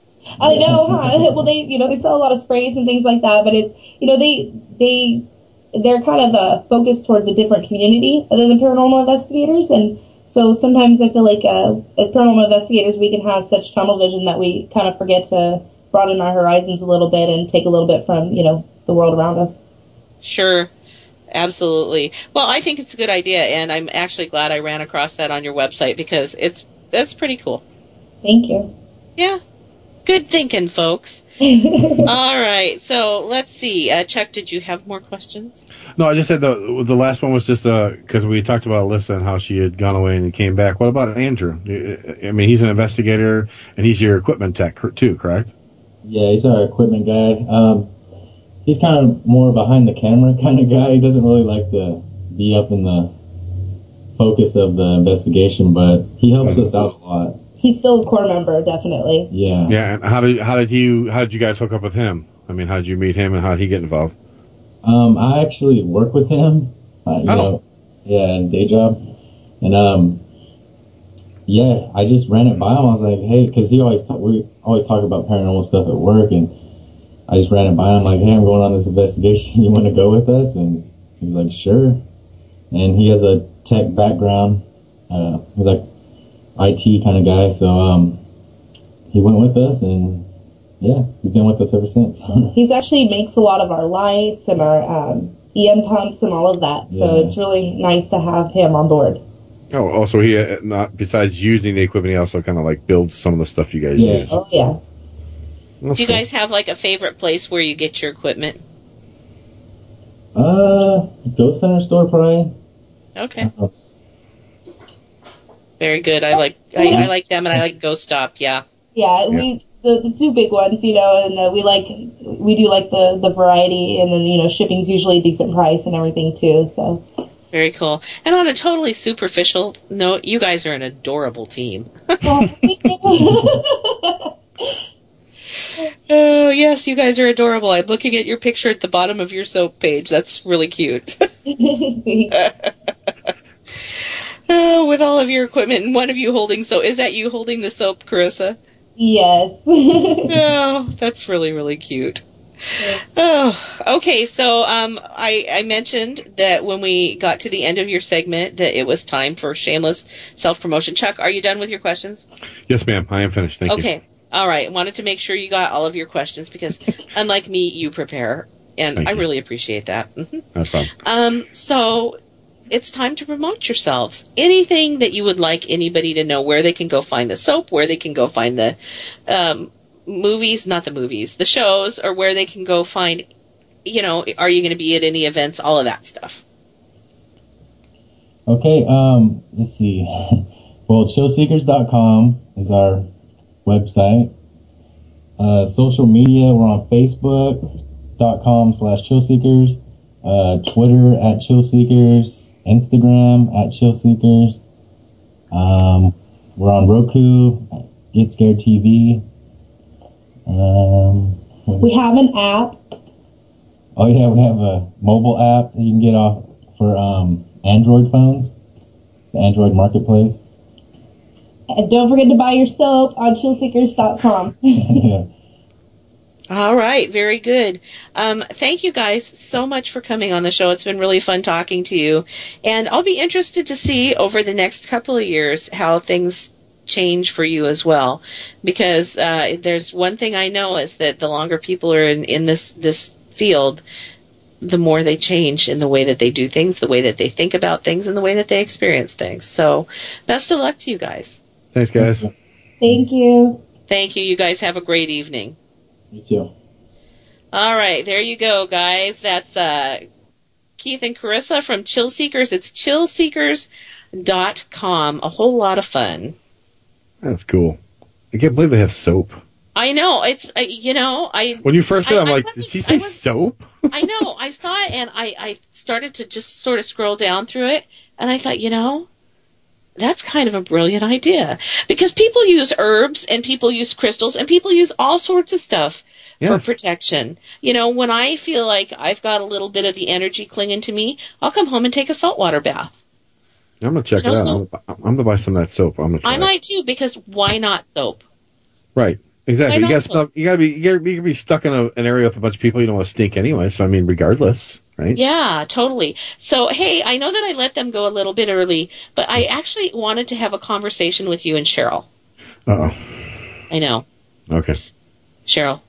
Uh oh. No, we've had just a really um, unprecedentedly odd event in the world this past week. And I thought it would be good for us to talk about it because it's just so strange. And of course, that's the Malaysian flight that's disappeared. And I wanted to get your take on what on earth you think could have happened to this flight.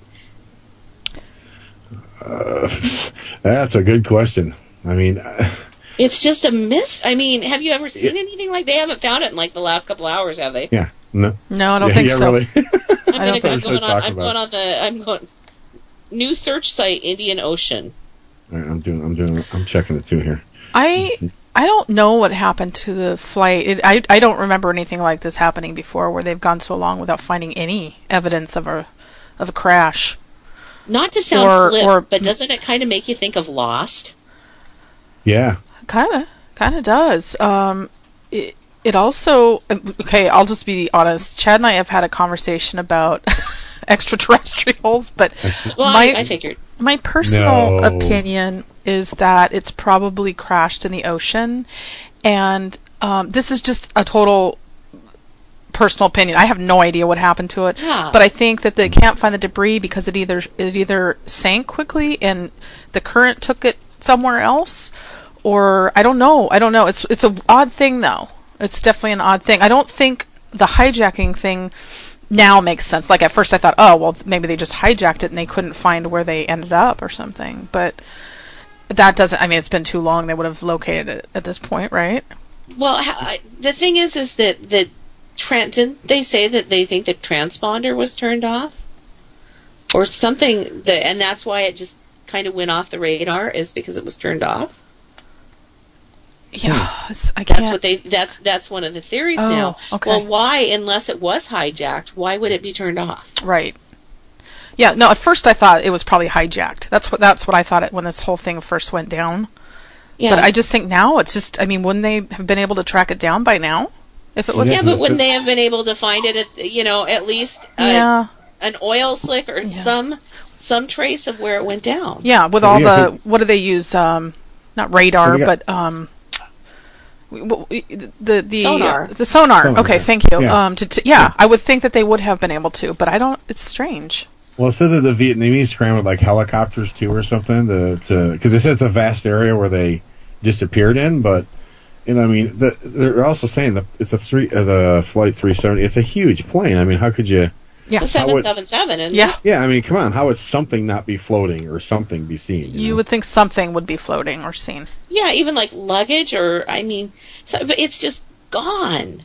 It's like the So Bermuda does- Triangle. Does Chad think it's aliens? Well, he brought that up to me, Uh-huh. and um, because you know Chad likes a good, you know, paranormal or Mystery, conspiracy theory. sure. Yeah. High Um, strangeness. Yeah. Um, Mm. So I think he thinks that something, yeah, paranormal might have taken place. I really do think that that's a possibility in his mind. I don't necessarily think that something paranormal has taken place. Okay. Um, but it's just so strange to me that it's just disappeared. And oh, Patty says time travel. Oh. Yeah, I sucked into Patty. a vortex and shot out the other. Yeah. Mm-hmm. Another Well, but like when Golden things go time. down in the Bermuda Triangle, they don't just disappear. They Yeah. they aren't they found? They just are found to have crashed there. Well, no, some of the stuff in the Bermuda Triangle has never been Have, found. yeah. Like, usually some- they find some- something, but not always. Yeah, not always. There's been there's a few of the real famous ones they've never they've never found anything. I mean, they've tried to explain away and say, well, you know, the current could take it and you could never find it and blah blah blah blah. But I mean, some of the some of the things that they talk about are just they just don't make sense. You know what I mean? Uh, Yeah. and this just seems really unprecedented. I mean, that Well- they haven't found a thing. Did, did, was there any like? Did you, I didn't see anything where it said. Was there any like chatter before it happened? Like, hey, we're- Nothing. nothing. So, okay, going on Patty's um, time travel. Now, Chad posted Langoliers. What about dimensional, interdimensional travel? What are Langoliers? Have you seen? It's a movie, The Langoliers. Yeah, I never Stephen saw King's- it. Stephen Oh, King. What? I don't watch you. Oh, come on. How often? How how many times do you guys mention a movie and I'm like, oh yeah, I've seen that. I don't watch a lot of movies. The yeah, the plane goes off into I don't know, Chuck. Is it another dimension? I don't know what Yeah. where they go, but there, it's it's a world that where the Langoliers are eating up the, the, the other world, and Yeah. they're trying to get back to their world. hmm And Okay. um, yeah, it's they went through some type of portal or something like that, and Right. Well, I see Chad was saying that the ocean is like a thousand feet deep there and everything, but okay, all right. So not all of the plane sinks. Some of it just, some of it's made buoyant or it floats. You know what I mean? There'd be something. Yeah. See, Bodies, something. something. But maybe they, they didn't. Maybe they don't are not checking where it's at. Well, yeah, but I mean, okay. Well, they had to have some kind of an idea. Well, wait, they had to have some kind of an idea with the radar, like at some point, okay, we lost contact. They should have been on their flight plan right around here. I mean, I understand it's still a vast area, but they would have some kind of. I mean, and usually when a plane disappears, boom, they're on it. I mean, the government's on it. People are on it right away. It's not like they go, oh, let's wait a we'll wait a couple days, see if they call us. You know, it has to be 24 hours, you know, before uh, we can call them missing. You know, I mean, And I mean, Well, let's be here's, honest. Here's an they have- ABC report that says the transponder shut down at 1:21 a.m. It indicates it may well have been a deliberate act. well, there you go. As soon as that boom, you know, especially nowadays with terrorists and everything else, you would think they'd be on high alert for that stuff. See, that's what makes me lean towards hijacking. Mhm. Is if a if a transponder was deliberately shut down. See, now that would make sense because then they could take it off its path and fly it somewhere. And uh, there's got to be a way to hide a plane. I mean, you know, if they're planning out enough, they could probably do that. But where are you going to land a big plane like that without a bunch of people knowing and it getting out by now? I don't know. Unless it's well, I don't know. Unless it's an area where these people are from and everybody's pretty True. much, you know what I mean, True. on that same thing. Well- you know, it's planned that way. I don't know. And you're right. The other thing about the crashing into the ocean that doesn't make sense to me is you're right. Yeah, there's currents and stuff like this, but they have those sophisticated prog- software programs that can take into account the wind, the weather, the this and that, and and and show them where a, a, a debris field would be after the fact. Mhm. So yeah, they should be able to locate something. Yeah, I don't know. It's just weird. Patty says there were two transponders on board, so I'm asking her if both were shut down. Because you know, I'm sort of trying to talk to you guys and read news reports and everything okay. else at this at the same time. I don't know. This story Oh. has just, um, uh, you know, and I, I feel horribly for the families because to not have any idea what's happened to your Yeah, it's terrible. Mm-hmm. By the way, I have to clarify. Apparently, I don't. I I, I didn't really make um, sense of the Langoliers, but um, apparently, according to Chad, it's It actually for me. It's actually a tr- uh, uh, more of a time travel thing where th- where they went into the past and that Langoliers were eating the past, so they had to get back to the present. So sorry, I Mhm. screwed that one up. But oh, that's right. Yeah, kinda, it was sort of like Pac-Man. They were gobbling Yeah. up behind the plane. Mhm. yeah. yes, both were shut down. Well, okay, were. that's not a that's not a coincidence. Both transponders Do you were think? shut down. Do you think no? See, but then if we go, if we if we lean over to Chad's way, which Yeah. I have my way of leaning that way too a little. I mean, all right, we're we're dealing with an unidentified flying object. We might be dealing with beings that are much more intelligent than us. They could shut everything down on us. They could easily mm-hmm. make that happen. So now there's they're read about sucking this. planes out of the sky. No, they could be they could be uh, directing them through a wormhole or through another dimension and pulling them through for whatever reason they want. Doesn't mean that they're like I mean actually sucking them, but you know. But I mean, you know, Patty makes a good point. I should just have her call in. Um, Patty, text me. Oh wait, um, you So, guys talk about it for a I'm minute. on CNN.com right now, and I'm on CNN.com, and the and the and the lead story says likelihood plane is at bottom of the Indian Ocean. U.S. sends ship to help search. So there, I So mean, that- the government is thinking they're at the bottom of the Okay. ocean. Well, then you got China, you got America, uh, the Vietnam. You got a whole bunch of different countries out there now. I mean, I would think they would be able to get some kind of answer kind of quick. I mean, it's not like it. They waited. You know what I'm saying? I mean, they're on Yeah. top of it as it, it pretty much happened. So. Well, here's the thing. So you think about how everything is so under satellite surveillance and stuff Mhm. like this. Mm-hmm. Um, and, and Cheryl, can you put our number in Skype so I can give it to Patty? Um, anyway, Yeah. and so wouldn't Just stuff sec. like that under constant satellite surveillance, wouldn't that be able to give us some idea of what happened? Well, yeah, isn't there like tracking? Isn't there tracking with like the black boxes for the planes? Isn't there a way to, you know what I mean, to Yeah, you zone would in think. on that signal? It's pretty mind blowing that they have no clue, and it's been how long now? I mean, it's Um, It's strange. What did it say? Yeah, When did it happen? it's like I just had it on the screen too, and I just got rid of it. I know I just did too. March, beginning of, I mean, just not that long ago, days ago. Yeah, Chad, Well, what was the the date? 13th. What what date did that go? yeah, it wasn't like the s- ninth or the sixth. I don't know, somewhere in there. It's been several days. Yeah, it's been more than I thought it would have been a, a little bit longer than that. Well, it it said it was like it was on. Well, it looked on Yahoo and it was running Yahoo still, so it's it, that's still recent. We're so well informed.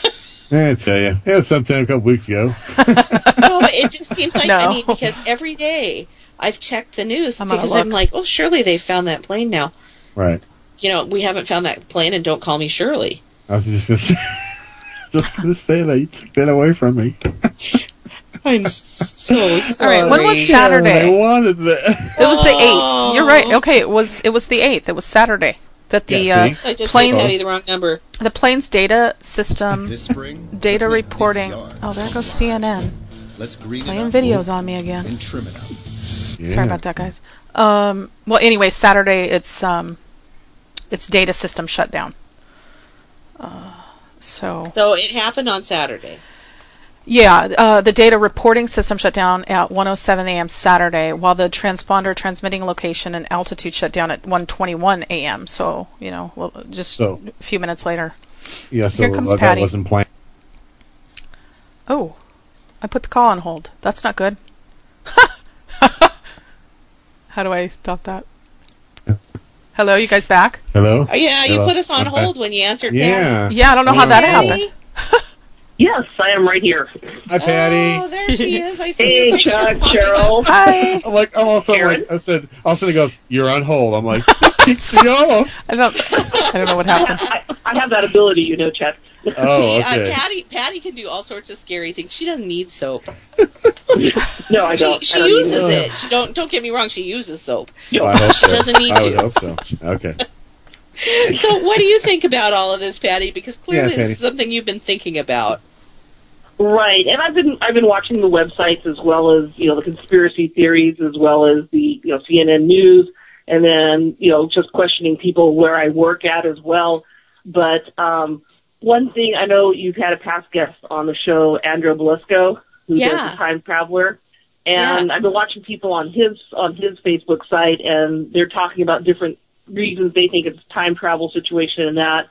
Other people have speculated that a government may have tried an E bomb on it. And an E bomb what would be electronic, Oh. an E as an electronic bu- burst.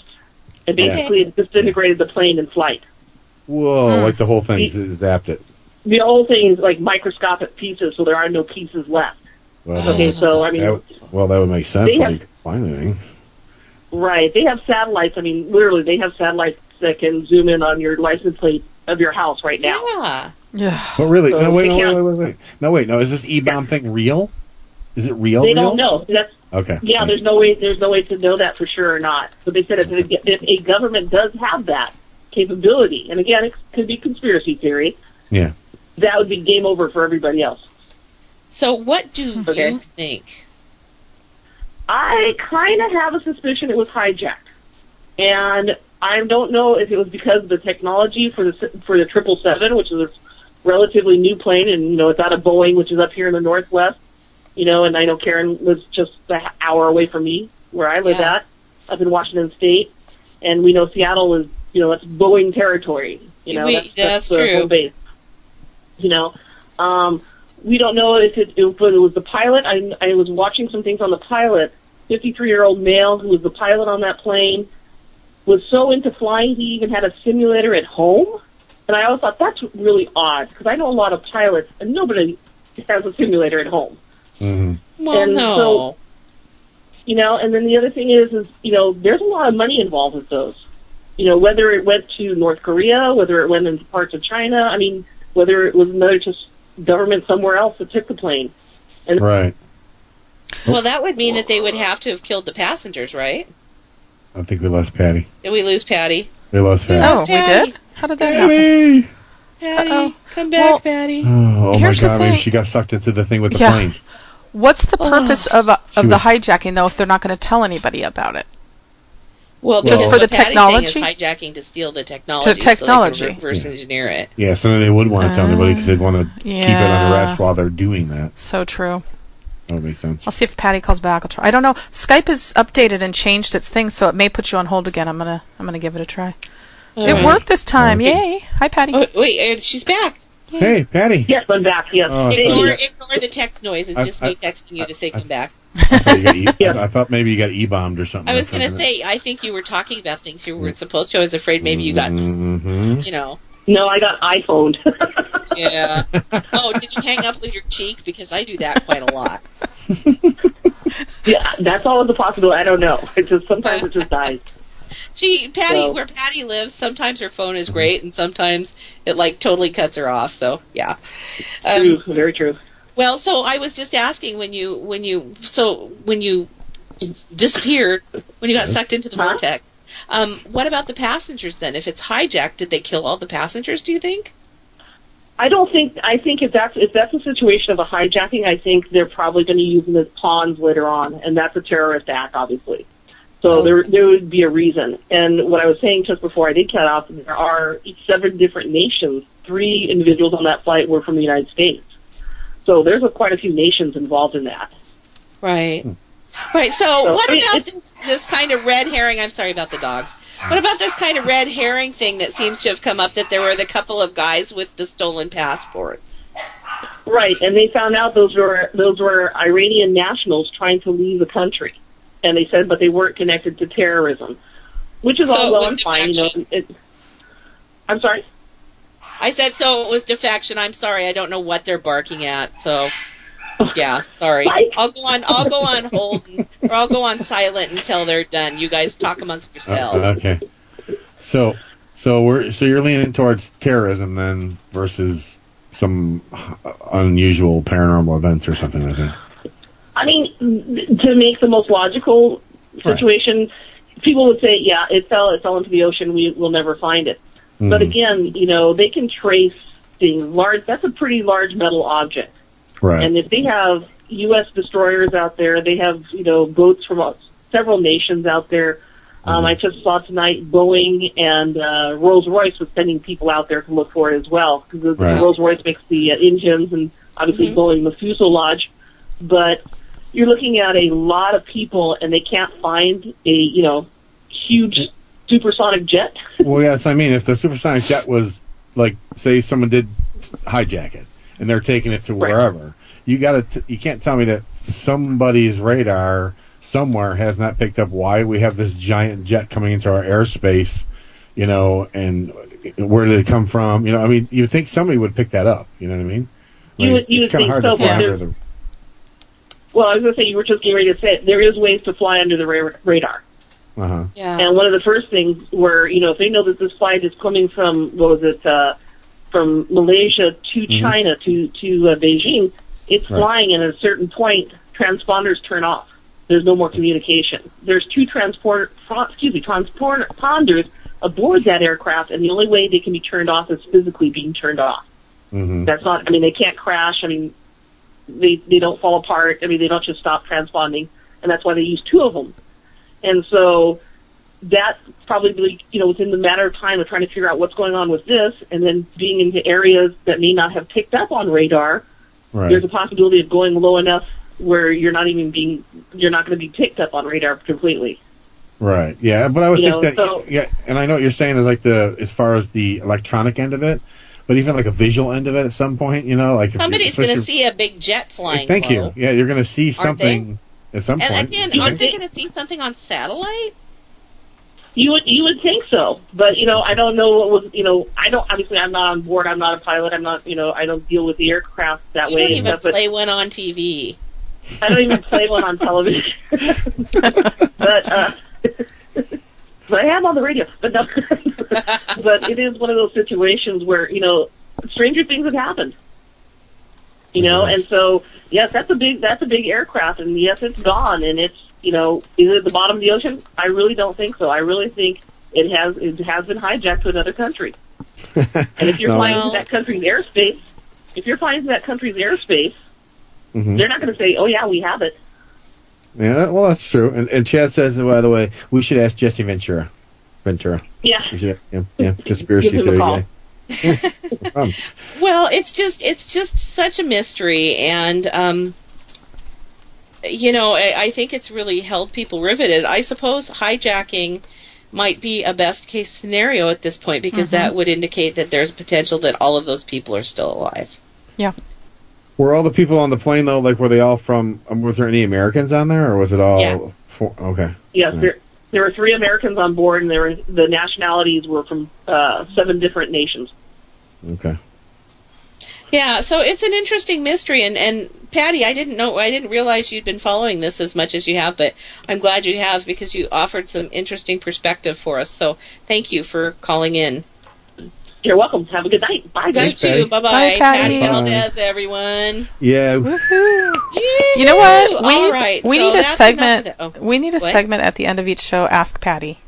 Ask. We should totally Ooh. have Ask Patty go. at the Yeah. end of the show. Make her call in every week, and we'll ask her crap. You can have Yeah. like a little seg music and then do do do do do do ask Patty time, and then she comes on. You know. well, we're something, you already know. giving up half hour of our show to Chuck, Yeah, so I you know, know, when are we going to fit that in?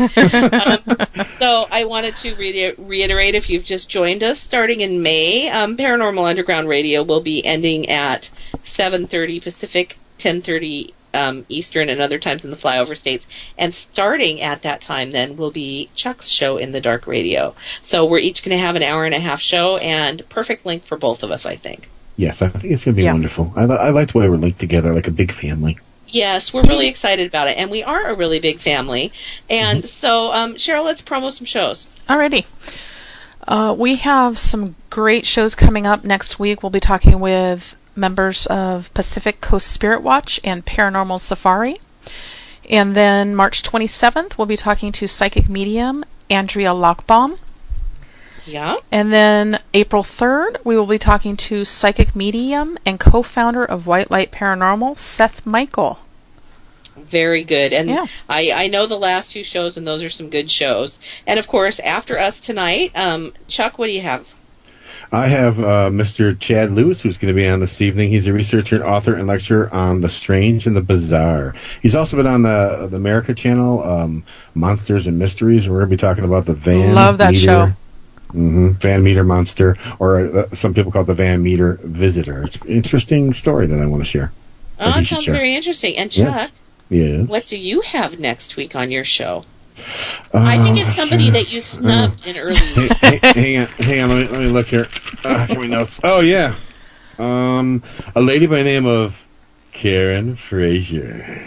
that you snubbed the early weeks. I did not snub You anybody. snubbed her. Karen. Stop I it. snubbed her. She's the co-host of Paranormal Underground, author of two books, Avalanche of Spirits, The Ghost of Wellington, and Dancing with the Afterlife. But we're not going to talk about the books, though, are we? We're going to talk about other cool things. We're going to talk about whatever you want to talk Oh, about yes. because it's your show. We're going to talk. We're going to get in depth with some stuff you've never talked about before. This is going to be a once in a lifetime, people. So you better make sure you're paying attention. There's some stuff that I, if I have talked about it, it's been only very briefly. It's Mhm. true. We're going to Um, open it up. Yeah, we're gonna gonna just gonna- open my head up and let We're going to y'all open you up like a can of worms, lady. You guys are. That's right. You better hope that it's a can of worms and not a can of whoop ass. There, Chuck. Thank God I'm on the other side of the country. That's right. Oh my goodness. All right. So, and then after your show tonight, it's um the Coyote Grandpa. Medicine Show, right? Yep, Grandpa. Yeah. See? Spinning some tunes. So we would like to encourage you all to spend as much time as possible on Hazy Radio because it's got some great programming and um, we're starting to welcome some new shows to the networks at network as well. So um, tune into Hazy because you just never know what you're going to hear, but it's usually pretty cool stuff. Yes, it is. There you go. And is there any magazine news that I need to, you know, in this last few minutes? Is there magazine news, Cheryl?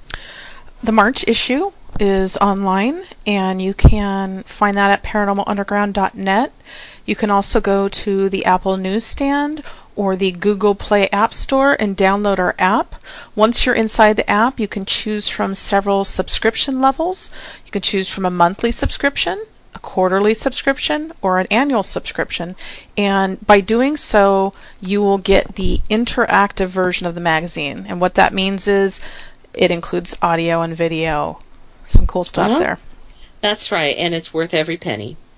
Yes. Because we have fantastic writers. I think And I I'm not think just talking about we me have and some great. G. yeah, I, you guys are awesome, but we have a lot of other fantastic writers who, oh my gosh, they deliver consistently great stories, and very, I'm very impressed. Okay, I, I totally am like sounding like I'm bragging, but I'm impressed with all of you guys because of all of the, I mean, really high quality stories that you guys deliver every month. Well, thank you. Thank People put you. Forth a great effort for the magazine, and it is. It's a. It's it's a. It's always been high quality. We've always gotten just rave reviews from people who have read it. And if you've never checked out Paranormal Underground magazine, I would definitely do that. Also, I wanted to mention um, that tomorrow is our good friend and my co-host Rick Hale's birthday. So Yay. even though Rick is not with us tonight because he hurt his back, birthday. hmm um, happy birthday, Rick! I hope your back feels better tomorrow. Happy birthday, buddy. That's right. And Hardy, you notice hardy. Neither Chuck. I think Chuck could sing. Chuck sings better than me. I could do it if you want. Do you want me Yeah, to? Sing, to, sing to Rick. All right, fine. Here we go. Happy birthday to you. Happy birthday to you. Happy birthday, Mr. Rick Hale. Happy birthday to you. There you go. How you like that? Anymore. I think Chuck needs his own uh, record label. Look like a monkey and you smell like one too. I was gonna say that was a very um.